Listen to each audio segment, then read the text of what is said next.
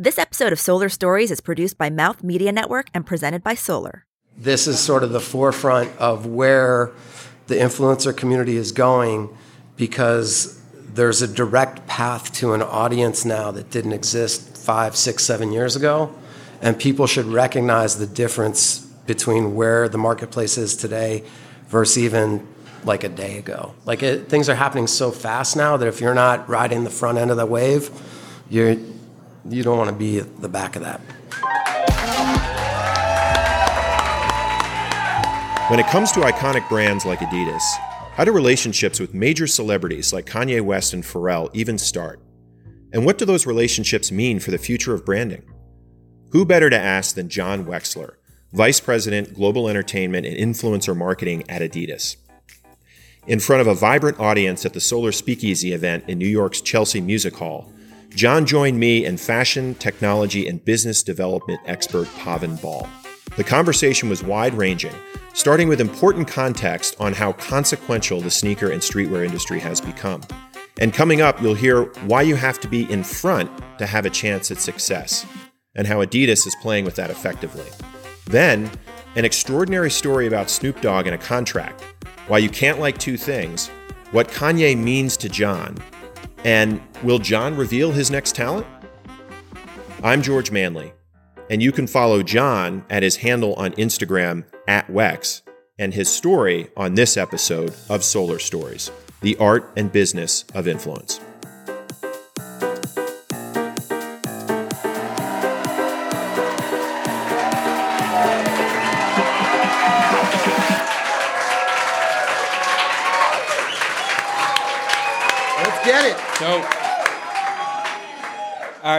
John. First of all, thanks for uh, being here with us in New York. It's a it's a, a great experience just to have you over here. You're such an influence in this world.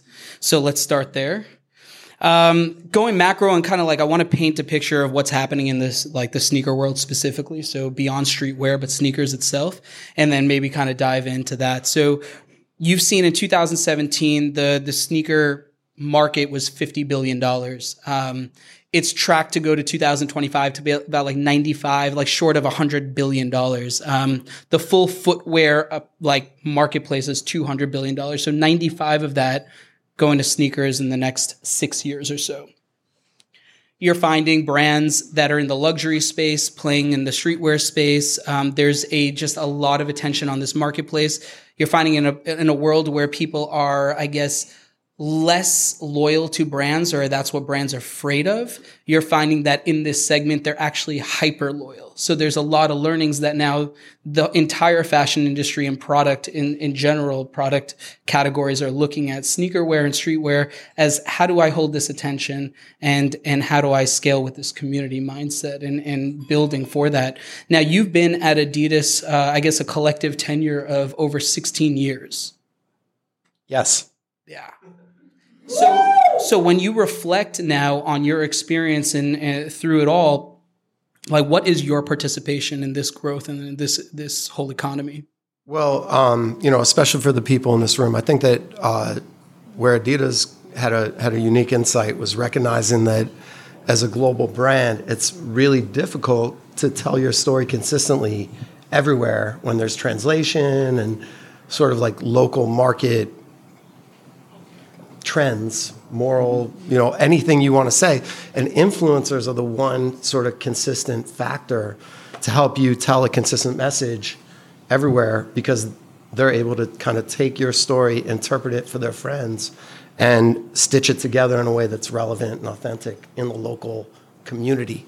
So um, for us, I think that that just the growth of of what we've accomplished, there's it's hard to parse out what's unique, you know, what's specifically been the catalyst for it. There's plenty of things you can mention from the technologies to the people who are our messengers, um, et cetera, to the campaigns and all the great design work, everything.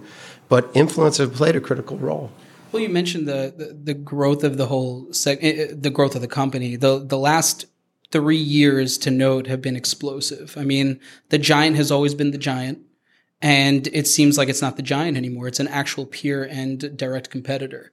Um, so you've seen over the last year over year from 16 to 17, you're finding that you know, out of that 50 billion, you saw Nike at about like 20 or 20 grow from 19 to 21 billion. You saw Adidas grow from 10 billion to 15 point something billion. That is a massive amount of market share. And, um, you know, you're, it's uh, what it, it's just, it's tremendous. I read, so I called on my friends today, actually. This is a stat that you probably haven't seen yet. So I called on my friends a Sneaker Tracker and I was like, yo, do you have any like so there there's two. One is by brand and one is by actual model. So what they do is track the actual post consumer wearing like actual the how many people are actually wearing the shoe. So not just purchasing it. So forget about what I just said before. So you're finding actually Adidas is a market leader. So you're showing about like 36% of the people rocking are rocking Adidas right now around the world. You're finding that 8.1% of people are using are rocking the NMDs over over Air Max ones as well, and which are tied with I think the the Yeezy uh, uh, 350s. So like that is, I mean, that's tremendous. So people are buying them, they're wearing them. Um, the, I mean, a lot of it is attributed to the the partnership deals that you have been directly involved in. But I mean, what do you like? What's your reflection on that? Um, I mean, obviously, that when you come to a city like New York specifically and you see a ton of stripes up and down Broadway, um, it's a lot different than it was uh, in 2015, 2014. And I've worked at the company forever, like you said earlier. So um, it's noticeable. And it's noticeable, like you said, from a market share standpoint too. But I think that it's the coolest part is when people talk about you when you're not in the room. Mm-hmm. And I feel like right now, um, because of the great, you know, it, it's a culmination of all the factors, but design, message, messenger. Um, we've struck a nice moment within the industry and our competition is not standing still. They're seeing the playbook we ran. They're they're adapting to what we've been doing, um, and we therefore are now trying to level up once again in terms of how we approach certain marketplaces. You know, the the word influencer when we started this, you know, plan in 20, uh, 2009, we started really focusing on influencers specifically, but then with the emergence of social media, it kind of exploded um, recently in the last like four years. But when we started this, influencer meant someone not a celebrity. Now the word influencer is is a catch-all for people who are globally iconic, as well as people who are just starting their YouTube channel or trying to figure out like what their haul is going to be Yeah. or um, what their niche is going to be within social media and how how how they can differentiate themselves. So um, it's just been interesting over the last few years. Like as Adidas business has grown and evolved, so has the whole influencer economy. So so everyone's kind of looking at this space, figuring it out as we're talking. And um, fortunately, Adidas made enough mistakes early on and experimented. And, and I say that with love, like it's good to make mistakes. You learn from that quicker and all that stuff. I don't say that as a like a disparaging thing. Um, we fortunately have a track record where we can reflect on sort of the missteps more so than people are trying to enter the space now are now going to repeat all those things. Well, you also have a track record of being in the middle of culture. So, I mean, you've always already had in the DNA of the, the company just collaborating. So, Run DMC, I'm, I'm rocking it because, you know, it's an iconic example of partnerships uh, across verticals that hasn't really been seen before that. The original Right. collab. Yeah, and and so, but you mentioned something about technology. Now, uh, Adidas as a company is known for its innovation on the product level as well as on the experiential level. So, I'm wondering how closely you work with those R and D teams, whether it's digital or on product, um, to do what you do. Because I could only imagine that it's very close knit. Like they all affect each other. Yeah, I mean, well, full disclosure, my ba- I've worked at Adidas 16 years. My badge didn't get me on the floor where they do that technology stuff till about two years ago, and um, they, Congratulations. yeah, I finally made it. They um, they treat that stuff super. Uh, it is the sacred. It's Yeah. like the recipe for Coke. Yeah. You can actually uh, track the trajectory of the growth we've had with the introduction of Boost, which is the most comfortable technology in the industry. Um, that said, brands have tried for years to roll out different innovations, and unless you have, you know, equal parts product, message, and messenger, you you might not get the coverage you're looking for, hit that sort of what is it, critical mass that you're trying to achieve to the point where people start talking to each other about it and not just you talking at someone about it. So um, you know, I think that there was a nice constellation of different factors, and some of those are driven just off of like the desire to to disrupt the industry and the marketplace. And I think that that's something that you know, just kind of like to draw the parallel to what solar's doing is very it's very disruptive. And so I think that that's sort of the insight that that everything that we did started from. And if I mean, as a person within the sneaker industry, I say this as a, as a person who who you know wants to to continue to make change. We need to do that again. Like the brands need to disrupt the industry again. The internet is moving at such light speed, and people are so innovative in their own lives. Um, you know, brands used to say, "Here's something cool. This is the trend." Now brands are listening to what the people in this room are talking about and saying, "How can we feed that?" And how can we, you know, both introduce our point of view, but also reflect the point of view of what um, consumers are looking for? So, can I ask you about that? So, I feel like Nike is on a campaign right now to make themselves a smaller company again. Um, they've got the Colin Kaepernick stuff, which I think is awesome. They've got the unbelievable video of the cerebral palsy athlete from Portland, Oregon. They're they're trying to shrink themselves again, right? They're trying to make themselves cool and small and and truthfully keep up with Adidas because you called out sneaker tracker. I'm going to call out my wife. Caitlin worked for So. Ortholite. Caitlin worked for Ortholite, which sold you all the insoles for so many years. And she told me two years ago, she's like, I am now selling more millions of pairs to Adidas than than we are to Nike. And Nike is a much bigger company, but Adidas was growing faster and putting out more shoes per year. So the whole like we all know that Adidas is is just chomping at Nike's, you know, market share, but but Nike's now reacting to that is my point and they're trying to they're trying to make themselves look smaller again, look cooler, look look more focused on the individual, right? So so how how are you and how is Adidas sort of reacting to that message? Um, well, shout out to Ortholite. First off, super comfy and cozy. Um, Yo, this the, podcast uh, is be funded in no time. Yeah, exactly sponsorship opportunity for you guys. Um, for for what we're trying to do, um, I think that a lot of the growth that we experienced over the last three years was because our businesses was in a place where, to your point, people perceived us as a startup. Um, specifically in the U.S., where in other parts of the world we've got a much more mature brand and life cycle.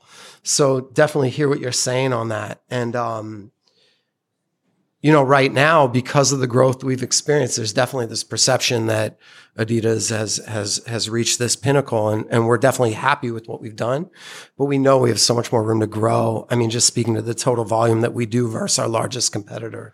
So yeah, we're we're just trying to um, put out our own messages and and really have a unique point of differentiation for what we're trying to do as a brand that really supports creators and people who are trying to, um, you know, we're trying to f- sort of enable people to put their stories out in a, in a unique platform. Um, But you that- say we, you're really shaping a lot of this messaging because you're signing the major talent, and that's that's really sort of pitching the future of where the the brand's going to head, right? Especially in North America. Well, we definitely, you know, the, the the thing about Adidas is that it's a very open source mentality. It's one of our key pillars of how the brand views itself, and so um, we know we don't have all the expertise internally. I mean, one of the reasons that my badge didn't get me into that floor was because the the technology was so secretive, and we didn't want any leaks of any type whatsoever. Um, but at the same time, the guys in that room who are actually like the engineers and biochemists and physicists and the people are looking at the way your body uh, muscular systems work together, all those scientists, um, they still realize that like the technology and the the the science is moving faster than than uh, we are internally. So we bring in those brains, and some of those brains are from the music space, some are from the art space, and some are um, technologists, digital technologists. Some are in the recycling space. I mean, some of the most innovative work we're doing right now is basically removing plastic. It started by removing plastic from the oceans and recycling that into shoes. Um, and then simultaneous to that or parallel to that, we also removed all the plastic from our stores and offices, which immediately took like 40 tons out of the out of the marketplace. Let's give a clap for that. Yeah, yeah. I mean, and that, and the earth, you know, I think, I think it's, one- that's it's one wildly place. important that companies Yeah. at your capacity that are thinking about that type of stuff that is major impact when it comes together. you know, wherever you can like make people's lives better through sport, that's where we want to be. And uh, wherever we can bring creativity through, that's where we want to be. And and right now, some of the work that we're doing in sustainability is not just like sneaker industry leading, but like we're speaking at the U. Our CMO went and spoke at the UN. Our CEO went and spoke at the White House when Barack Obama, President Obama, was in there stuff like that. So, you know, I see you guys, uh, you know, the parallel that I'm making is to like the craft brewery communities, right? Where you have Sam Adams, that is the, the original craft brewer, in my mind it is. And they've set up training mechanisms to like help other craft brewers. And there's this whole ecosystem. And the reason why I'm kind of saying this is like, I'm wondering how you view your participation when it comes to, you know, the, the starters and the, you know, the, the Kappas and the Filas that are all these heritage brands, but you guys are like the OG heritage brand that are other trail makers that have the ability to support and move forward this industry in, a, in an impactful and authentic way, I guess. And I'm wondering how you see your participation with, with all these folks that are kind of re-entering the market. Um, because we have that authenticity that you reference, we're we're trying to really chart our own course. And as people jump in the pool with us.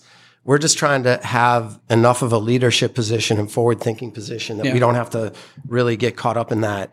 Um, this we, is just the first segment. We're going to talk about you. Next. No, no, it's all good. We're just trying to have much more of a long view when we when we're working, and so I don't want to disparage anybody that's that's trying to compete with us as much as just focus on where we're at because that's really, you know, in 2015 that was the difference. We we made some major technological advances and we made some major signings for the brand mm-hmm. from the sports side to the artist side to the entertainment side, et cetera. Uh, Ultra Boost? Yeah, Boost, yeah. Manchester United, Kanye and Pharrell, et Real Madrid just recently. Real Madrid, et cetera. So, um, but when we did that, we stopped worrying about the noise of the competition and said, who do we want to be?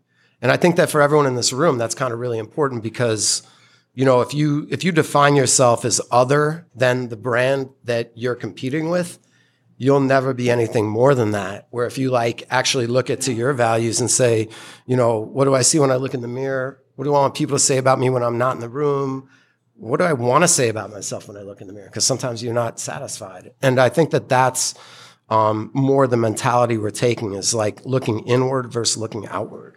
You know, when you so then then looking at that though, so you've uh, of course, like when you think about the influencer work that you've done, a lot of people look at, at Kanye, but as we, as you mentioned uh, earlier, there's so much more in terms of like the athlete, athlete sphere, um, the fashion sphere, the collaboration sphere that you guys are doing. That is such a holistic approach to this. So, you know, Kanye, no Kanye, I, I've, there's such a strong tribe of people behind Adidas right now that was kind of masterfully put together. No joke um, that makes this a brand of real relevance, right? So when I see like the Real Madrid deal that comes in 1.1 billion dollars, right? You see uh, Messi's on board. I mean, you you see James Harden on board. Uh, I mean, the D Wade, like you see it on and on and on. You, These are all your signings, right?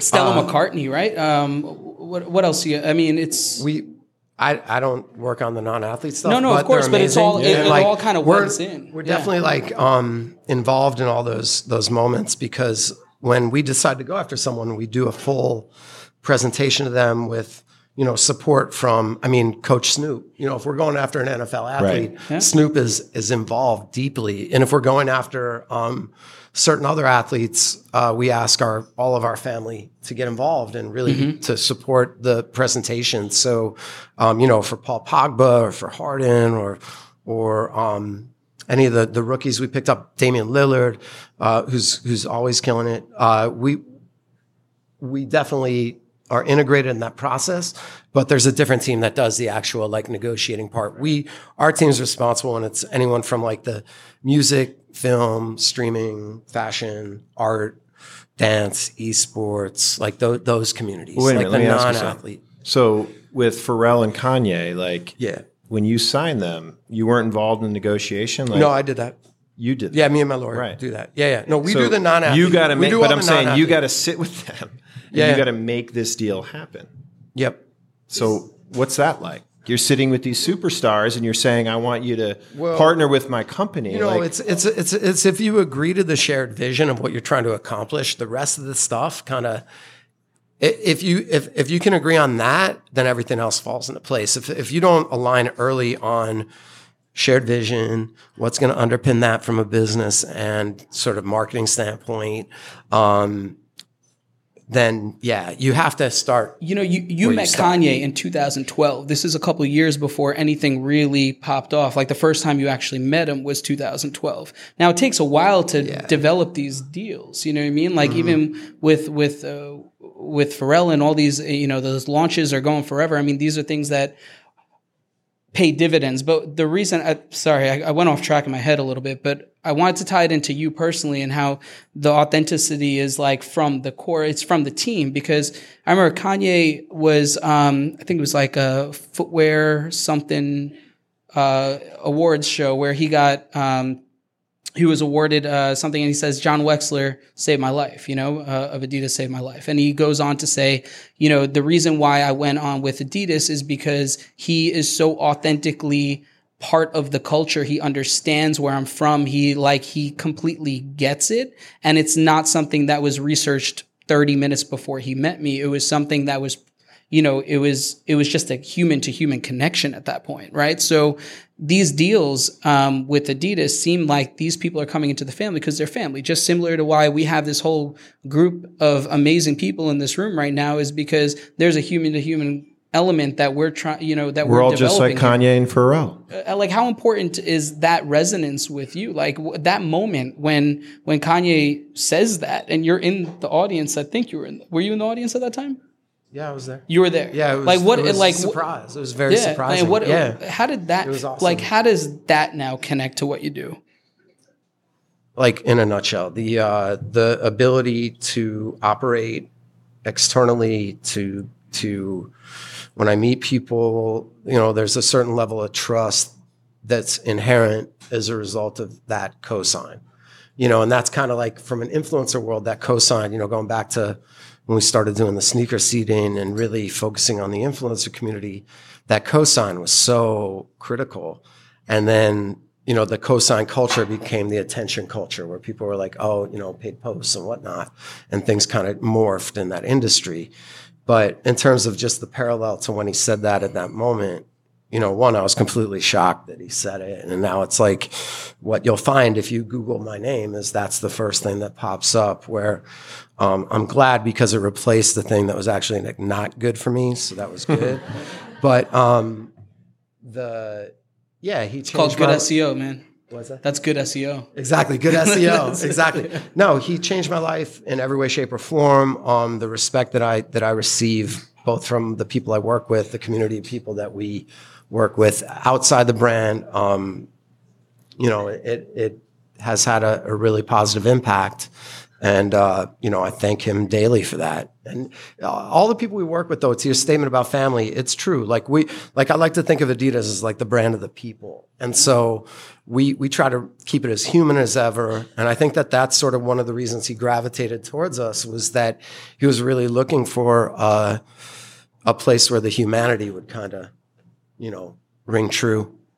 so from there though what i'm noticing now um, you guys have been doing a lot of uh, collaborations of course it makes it easier with 3d printing and the 4d soles and all these things uh, with not only folks like daniel arsham um, or kith uh, ronnie there or you- you're doing them with stores um, in different markets whether it's Yeah. hong kong and berlin or wherever else and you're actually like is that is that shifting to a, a more macro strategy of influence? Is that a community play there?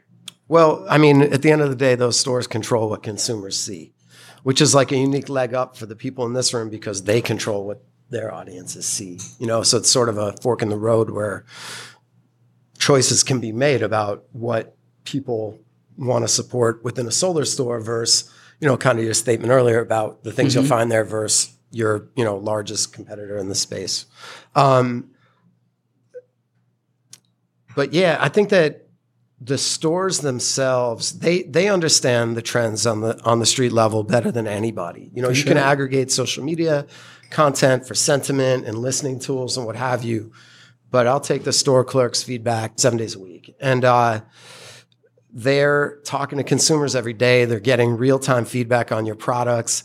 And I think that the future of retail is really kind of trying to merge that notion of like a creation center and a, and a store where you can kind of do testing and whatnot. Know, it's probably like five to 10 years out, but. Well, when you're looking at collaborations now, I mean, it makes it so much easier, right? Uh, they definitely can help you to establish a trend within the audiences that shop that tier and create a desirability factor within the resale market that um, is it triggers that whole like exclusivity scarcity business Well, model. it's the same thing. If I'm a record label, I want to make relationships with all the different, you know, um, you know, the different stations and the VJs and the disc jockeys. Like, I want them playing my artist records, right? Kind of the same thing. Where like, I, I think this is brilliant. Let's take a moment.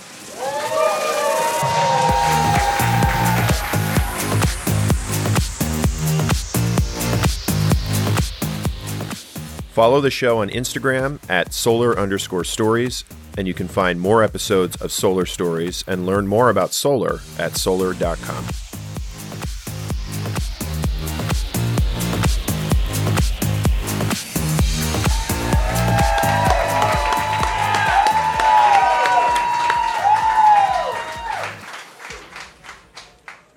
Pav talked about the sneaker industry.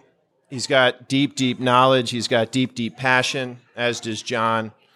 But I would really like to focus on John himself as a human being. Well, let me just start with one of actually the biggest questions I have. I mean, you're you're walking through this this life, you're walking through this job that you have with Adidas, and you know, you're thinking every day about what new talent is coming out and what is cool and what's happening on the street and what's relevant and how can we keep up with our competitors and so my question to you right now is like if you could sign any talent today who would it be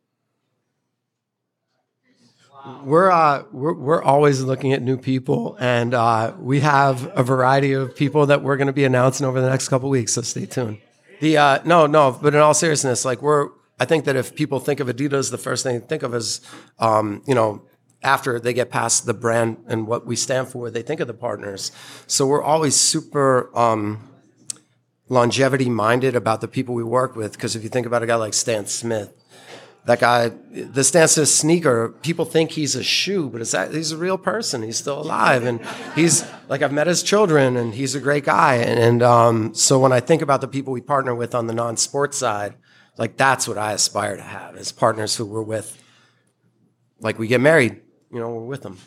Um, no, I mean, in all honesty, I think that right now, what's what the what the internet and social media have enabled people to do is to come from any background. I mean, the last time I was in this building, they they showed me uh, some kid in Japan who's like remaking music on a calculator using the ringtones from his calculator to make like you know million view videos on YouTube. And I feel like that just like if you go into any rabbit hole now there's plenty of value there and it just depends what brand you are you know? So from an adidas i look at everything through the prism of our Right, brand because i've been there so long i can't shake my adidas yeah brain you can. from i've my talked own to you. Brain you could shake it. But you could shake it. um, you know i think that there's a lot of people right now that are doing uh, creative stuff in the uh, entertainment and technology space that are really pushing the envelope forward. And I'm hoping that all the promises that were made about, you know, all these cartoons we watched growing up are going to finally come true. And we'll see, you know, virtual reality in real life in a way that isn't driven through a device, or we'll see, you know, How are you the share view- culture really turn into something. how are you viewing like the gaming space right now? Like, I mean, obviously Fortnite has just like blew the can off of this new global phenomenon of an opportunity for brands. And I'm wondering how you're looking at that stuff. Um, the purses that are being given to the winners of those competitions, the stadiums that they've created crazy. all over the world. When you go to Seoul and there's an entire stadium that's built just for esports, or you go to the Staples Center when they sell out four nights for a Yeah. tournament like that, So the physical is so important that that connection to the customer, and there's a ton of insights. Forget about the sales side, but there's a ton of insights that come out of that. Um, and it's a great opportunity to kind of flex your brand as well as kind of ways to just grab that intelligence to whether move market share, uh, sentiment, uh, product development, whatever it is. You guys, I went over to Hype Fest. Um, shout to Anthony who's over here that took me around there.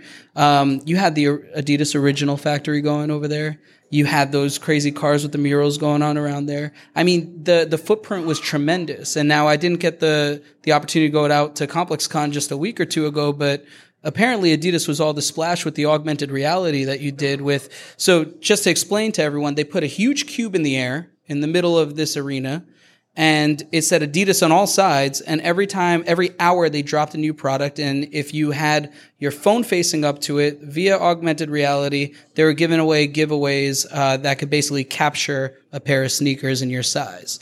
Now, that is insane. Stuff. Yeah, it was, a, it was very fun to witness that how close are you working with like i know look i know you're on the influencers or the celebrity management side but i'm assuming that this is a connected ecosystem in the sense that that matters to you. That oh, stuff oh, that they're yeah. doing matters in a big big way. So how does that relate to now how like you're looking at taking that type of like how are you working cross department on that? It's very funny because um well two things. So that was super impactful and super successful because it kind of it, it merged offline and online in a very disruptive way. The holy that, grail. I mean, last year there was like crazy crowd control issues and lots of lines at, at, that event. And so this year we did that as a way to sort of disperse that energy through and then you redeem. That was that your, gumball machine or whatever that you guys did two years back? Uh, there was that last year, yeah, yeah with the lottery things, mm-hmm. and then the lottery, yeah. But th- this year it was virtual, and so then you would go retrieve your uh, potential prize at these lockers that were yep. almost like away from the, the exhibition area and um, complete sellouts. Everybody was really fascinated by that sort of manner to get to the to the end result. Um, but to your point, like that is where we are right now as a culture. Is that if you don't eventize those moments, then I think consumers are kind of left wanting more. Right. So yeah. so exactly so for right. us, it's about creating immersive experiences and as a as a byproduct of that, having something to serve up to kids while they're having that moment of building their own brand against ours. Because that's that's another area where brands have really evolved. Is that if you're a, a, a, major brand and you want people to adopt you as a regular part of their life, you have to give them platforms to build their own brand on you.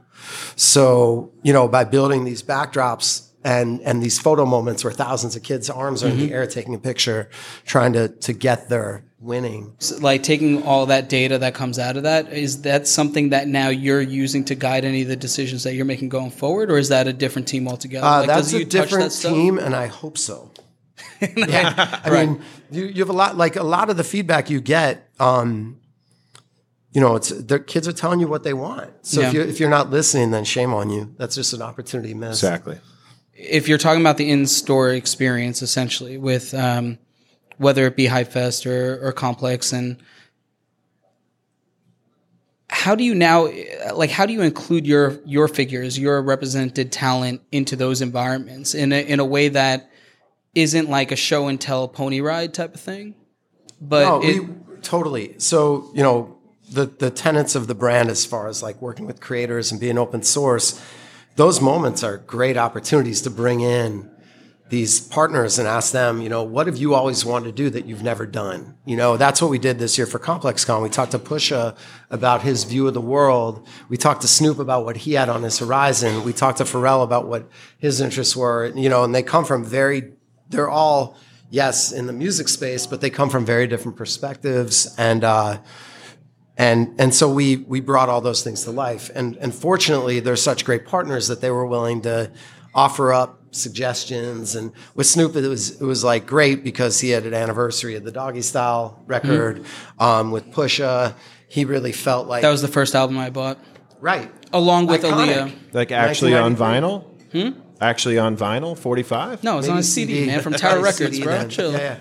Right, right, right, right. different, and, and different, different generation, I guess, George. no, no, no. It was a CD. I mean, I, I still listen to records. Yeah. That was CD. But uh, but it was really cool because we worked with the um, Victory Records team to kind of recreate nice. the iconic photography that Snoop was in back when that album came out. And it, you know, when you, when your network brings in their network and you can have some really exciting moments, it's, it's so fulfilling. Everyone enjoys it. When we were talking at dinner a few weeks ago, um, you, you came up with this really cool thing that you just went down this rabbit hole and I absolutely loved it. Um, you said that in our modern culture, we can't like two things. Yeah.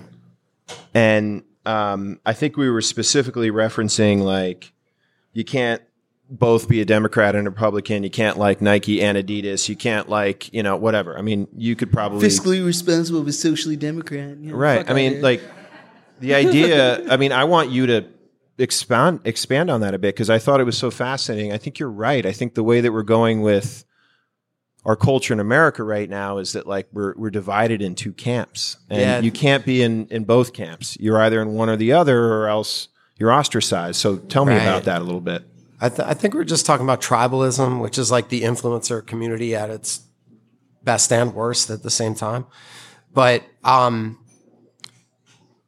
the the whole idea that if you're part of a certain crew, that if you step outside that crew, that used to be what made you special and unique, and now if you do that, you're you're literally canceled. So um, there's a perfect justification for it that goes back in time for years and but but the the social media I guess the the the Twitterification of culture, one of the downsides of that is that people have forgotten that you have to actually talk to people in real life in a different way than you can just be like, you know, get the fuck out of here on Yeah. social media.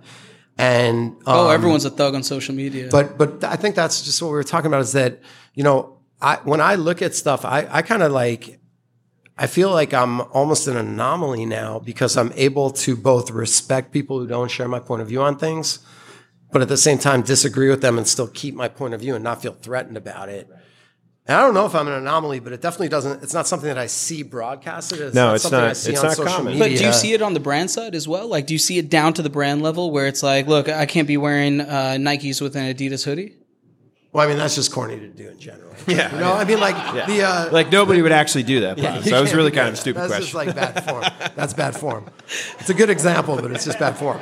But um, you know, like I'm sure everyone's about to go to Thanksgiving with their families and think of that one person that they have like a complete allergic political feeling toward, and will somehow figure out a way to get through that dinner because you're family. And so, you know, I, I think that that's kind of what we were getting into that night, but I don't quite remember. Can I be what- invited to the these family was. dinners next time, please? I thought we, yeah, I thought we were doing that. I thought that's what was happening. I'm gluten free. oh, no, no, all right, forget it. Speaking speaking of uh, of family dinners, um, we might want to transition into the third segment of this episode, where Pav has graciously agreed to Bring- step bring off the Big Bro? stage and invite Mr. Josh Wexler up, John's brother. Great to meet you.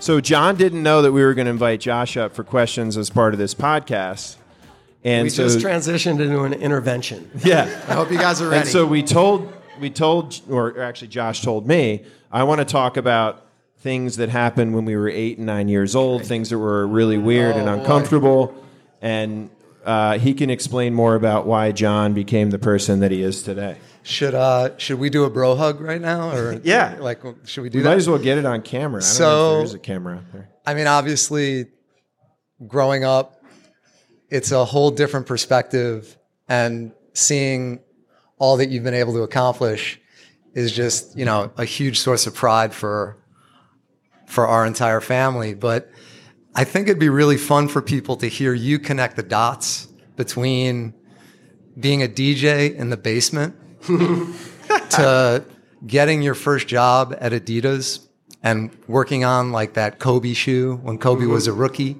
to the mm-hmm. T Mac shoe to having a little sojourn at Converse and then coming back to Adidas in your current role. How do mm-hmm. you how do you make sense of all that? I, I think about that a lot now. It's weird. I started to reflect on all that stuff, and I and I think that DJing like had a real impact on me from the standpoint of when you're first of all from a visual standpoint. Back when I was DJing, there was vinyl and a mixing board, so you didn't just like program some. St- not that it's just but it was Vinyl a pop. different- was a different thing then. Like like Yeah. these guys have the C-pop, people and still whatever, use records. which is like very takes a lot of skill to operate. But then it was a much more visual thing because you'd have to put a slip of tape on the vinyl and kind of know where the needle was supposed to hit the record and time it with your hands and with the speed controls on the turntable. So it was a just a s- a, different mousetrap and um, that made me sort of have to visualize as well as hear and use my brain in a way that I think taught me how to read things in a visual way earlier than my peer group. So when I went to college, I had this weird ability to just see things and remember them verbatim where they were. And I think that DJing kind of played a role in that. I know that's not what you're asking, but I think about that a lot. And then from a storytelling standpoint, the mixtape whole idea of like having sort of ebbs and flows, peaks and valleys, knowing where things go together and where they don't, where you need like a hard stop to sort of set something in different tonality. You know, when I think about the portfolio of people that we work with, I think about those moments and how like people combine, even though we're doing unique things with each individual and they have a specific territory that we want to be in with them. Um, I think about those mixtapes a lot. And then like going to college and losing all that money promoting those shows, like um, the hip hop show thing. Uh, Early happened. investor in those happened. shows. It happened, but um, it, it it it gave me a hunger to never want to feel that way again. And So- so, I just kept fighting for the stuff that I believed in instead of like taking losses. So I, I think that you know one of the things that I I know is amazing about what you do is that the talent and people that you work with, you're you're super honest with them and super strategic. And I'm wondering like when you first realized that about yourself.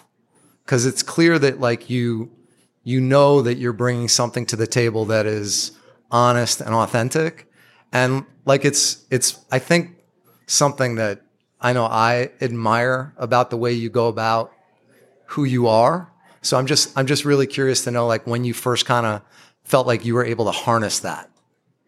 Uh, Snoop Dogg taught me how to do that. So we were we we, we I thought a- I, I thought I taught him. I No, no, no. Snoop, Snoop definitely taught me this. So there's a moment in time where um, we have a rule at work where when we're shooting a campaign, we can't hit record unless we have a signed contract. And this was a situation where we were like literally on set finalizing things. Not ideal for any of you lawyers in the room, but whatever. so my lawyer and me went into Snoop's trailer and said, and my lawyer handed him the contract and was like, "Hey, Snoop, we can you please sign this contract so um, and we'll finish the deal." And Snoop took the the contract and put it on his dresser and was like, "I don't feel like signing it right now." And my lawyer immediately like did a double take at me and was like, "You know, what are you going to do?" Make this happen. And so and I was like, "Uh, "Excuse me, Mr. Snoop, um, Mr. Dogg." this was actually my first interaction with him, and now he's like Uncle Snoop. You know, he's like family now. but did he know who you are? Who who you were? and not then. Okay. Not then. So I was just the dude with the lawyer asking him. And so I was like, uh, excuse me, Snoop, um, we'd prefer if you sign that now. And he grabbed it, and I grabbed it and put it in front of him. And he grabbed it out of my hand and said, well, I'd prefer to sign it later. And I was like, fair point. We cannot hit record on the camera unless you sign that. So you have to sign that now, or we really can't proceed. And then he signed it. And so from that point on, I was like, oh, just shoot people completely straight, save yourself the time, save yourself the misery of like hemming and hawing with people over emotional stuff, and just present factual information, and you'll get an outcome quicker. And All right, so that's then- kind of the thing. Then I want to take that and shoot you straight. Josh, did you find that it was awkward when he got the actual handle at Wex on Instagram? You know what? I, he deserves it. He's he's built an amazing following, and no one is more worthy of being Wex in social media than than John. Uh, my kids all are just as jealous as I am that he got Wex on Instagram. They want to be Wex too. Um, but uh, you know, it's it's funny if if anybody calls says Wex tonight, both John and I'll turn and look. Uh, just force of habit. But I, I guess I, I'm going to come back to one one last thing, John, that I don't think gets talked about enough. So you helped create House Party, which was really, I think, the the inflection point where Adidas started to become cool again. And I'm wondering if you could tell how that concept came together and like what it what it did both externally and internally for Adidas. yeah, it's 10 years ago. Wow. We decided we are going to put the brand on TV. So to do that, we worked with our agency and we said, what what is Adidas? Like, who do we want to stand for, and what do, how do we want to present ourselves? And we realized that what Adidas is is this amazing, inclusive brand that has a place for you. If you can wear a pair of Stan Smiths, you have a place with Adidas, and as everyone knows, everyone can wear a pair of Stan Smiths. Right? so going back into it, um, the team that works that I'm in now, their job was to have these relationships. My job was to do the advertising work with the agency. So we came up with this concept called House Party, everyone under one roof, kind of reflect all the beautiful parts of the brand. Mark Gonzalez from skate, Kevin Garnett from basketball, David Beckham from the soccer community. And then it was Katy Perry's first time on TV. It was where we really reestablished our relationship with Run DMC. Uh, Method Man and Redman were in it. The Ting Tings were cutting at the time. Estelle was hitting at the time.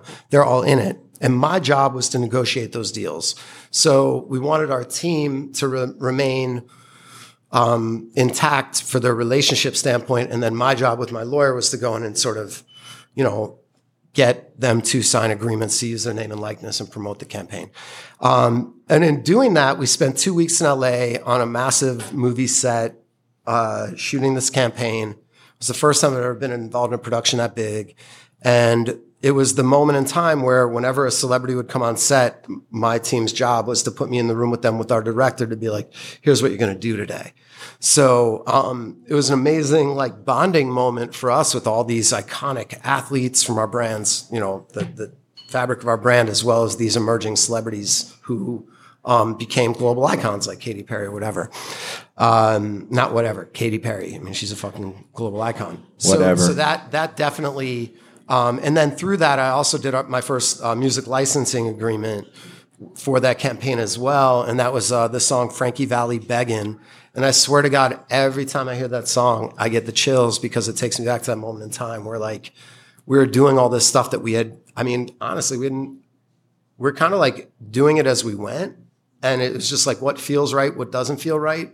And in the end, it was just like this amazing experience that, you know, now I'm at the age at Adidas where these younger kids are coming in and being like, hey, I did my college thesis on this. And it's like the ad. And I'm like, and they have no idea that i've even worked on it. But it's like amazing for me to see that it inspired people, not just like to buy our stuff at the time, but actually like they said, that's what I want to do with my life, which is really amazing, unforeseen consequence. So your brother got me into uh, Brian Koppelman's podcast, The Moment. Have you listened to it at all? I'm not sure.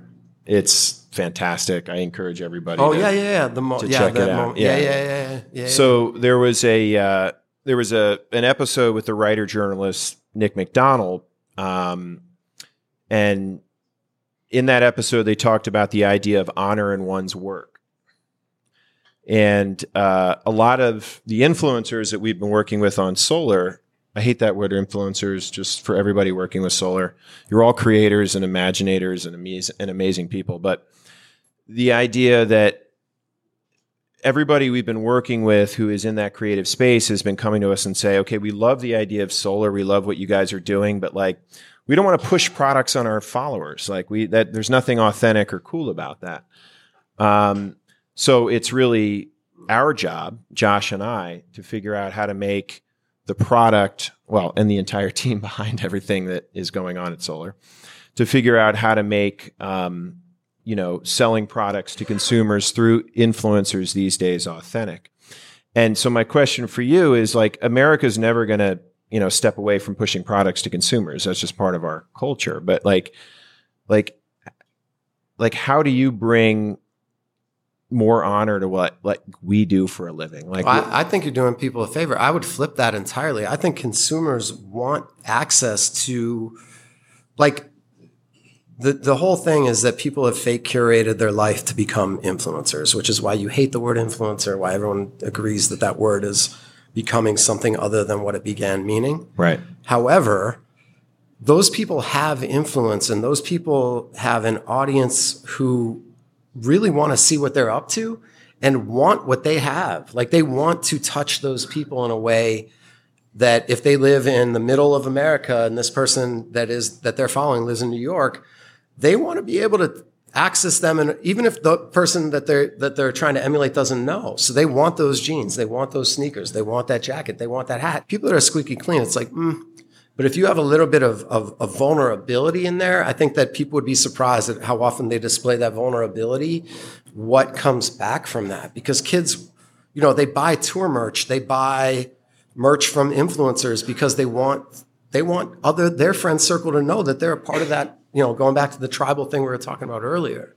So um, i think that that it's it's it's almost like a disservice not to give the people that um, give that choose to give you their attention a way to to represent you when you're not in the room I really appreciate the, the platform you guys gave me and the opportunity to come in here. I believe in what's happening in this room.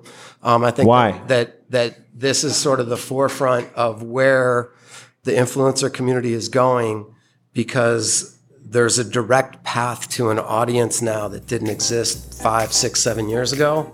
And people should recognize the difference between where the marketplace is today versus even like a day ago. Like it, things are happening so fast now that if you're not riding the front end of the wave, you're you don't want to be at the back of that. Amen. Let's get a, a round of applause for John Wexler, Josh Wexler, Pavan, and Mouth Media. That's it for Solar Stories. Thank you so much for listening. Please come back next time for another great guest and another great story on the art and business of influence. I'm George Manley. This is where the story starts. We can't wait to hear yours.